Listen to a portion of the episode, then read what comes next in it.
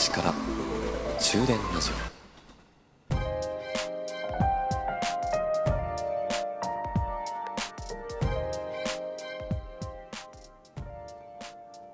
こんばんは朝日です。終電ラジオ55号車でございます。日付は8月24日水曜日でございます。8月も残りあと1週間。早いですね。子供の頃だったら夏休みもうあとちょっとで終わる。2学期が楽しみだなって思ってる時期でしょうか。これは宿題をちゃんと終わらせていた場合ですね。宿題終わっていないなのに夏休みあと1週間となればもう地獄でしかないんじゃないですかね。皆さん子供の時夏休みの宿題ちゃんとしてました？計画的にね。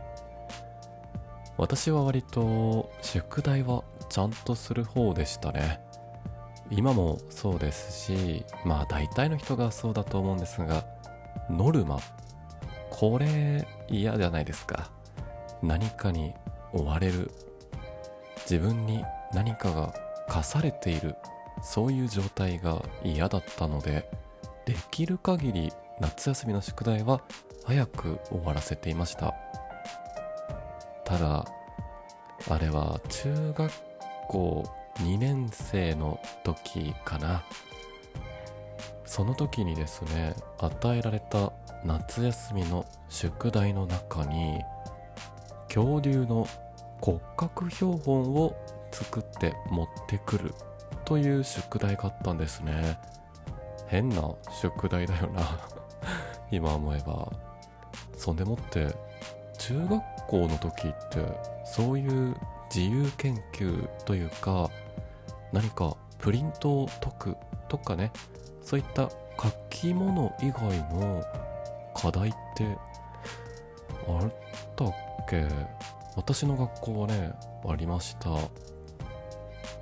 そうこの恐竜の骨格標本。私はですねそんな恐竜の骨格作るなんて無理じゃ。んどうせみんなやってないだろう。と高をくくりやらなかったんですね。そして夏休みまであと2日で終わる。そんな時にですね、友達に会ったら、え？骨格作ったよ。え、俺も作った。うんうん、僕も作った。ということでみんな作ってたんですね。作ってないのは僕だけ。まずい。このままだと怒られる。しかも自分だけ。ということで、急ピッチで恐竜の骨格標本を作ることになったんですよねただ皆さん大人になっても恐竜の骨格標本を作ってみましょうって言われたらどうやって作るのって思いますよね。中学生の時の私もそうでした。いろいろパソコンで調べて出てくるのは出てくるけどこれ紙粘土で作る？でも見た目すごい変なのできそう。どうしよう。もう無理だってね諦めていた時に当時父親が東京に単身赴任で住んでおりまして父親に電話をかけたんですね。東京だったら恐竜の骨格標本売ってるんじゃないって。できたものをね仕入れようと考えたわけです。悪いガキですね。ただ父親にですねなんでそれがいるの？って言われて私そこでねバカですよね。宿題で骨格標本を作ってこいって言われてって言ったら父親が 怒りましてねそんな作ってこいっていう宿題に対してできたものを提出したらそもそも完成度高すぎるから疑われるぞバカと言われまして。そんな父親でもなんか私に似てるんでしょうか？ちょっと爪が甘いのか？ちょっと待ってろ。博物館行ってくる。と言って父親がその日ですね博物館に行ってくれまして、えー、合板にね骨格の形が型で切り抜かれたものを自分で組み立てるなんていうそういう工作キットそういったものをですね買ってきたんですね。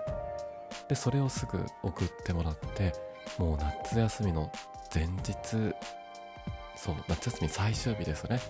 最終日にその骨格を組み立ててなんとかギリギリ間に合ったセーフと思って次の日学校に持って行ったっていうのを今でも覚えてますね。周りのみんなもね結局そういった工作のキットばっかりだったかな。中にはねちゃんと一から作っているこう段ボールとかを使ってね作ってる人もいましたけど大半は2 3 0 0 0円ぐらいで販売しているその模型みたいなのをね用意してきたわけですよ。あん時は大変だったなぁと振り返ると同時にそもそもみんな2 3 0 0 0円払ってただ組み立てただけ。それで成立する宿題。これってどうなの？それではまた。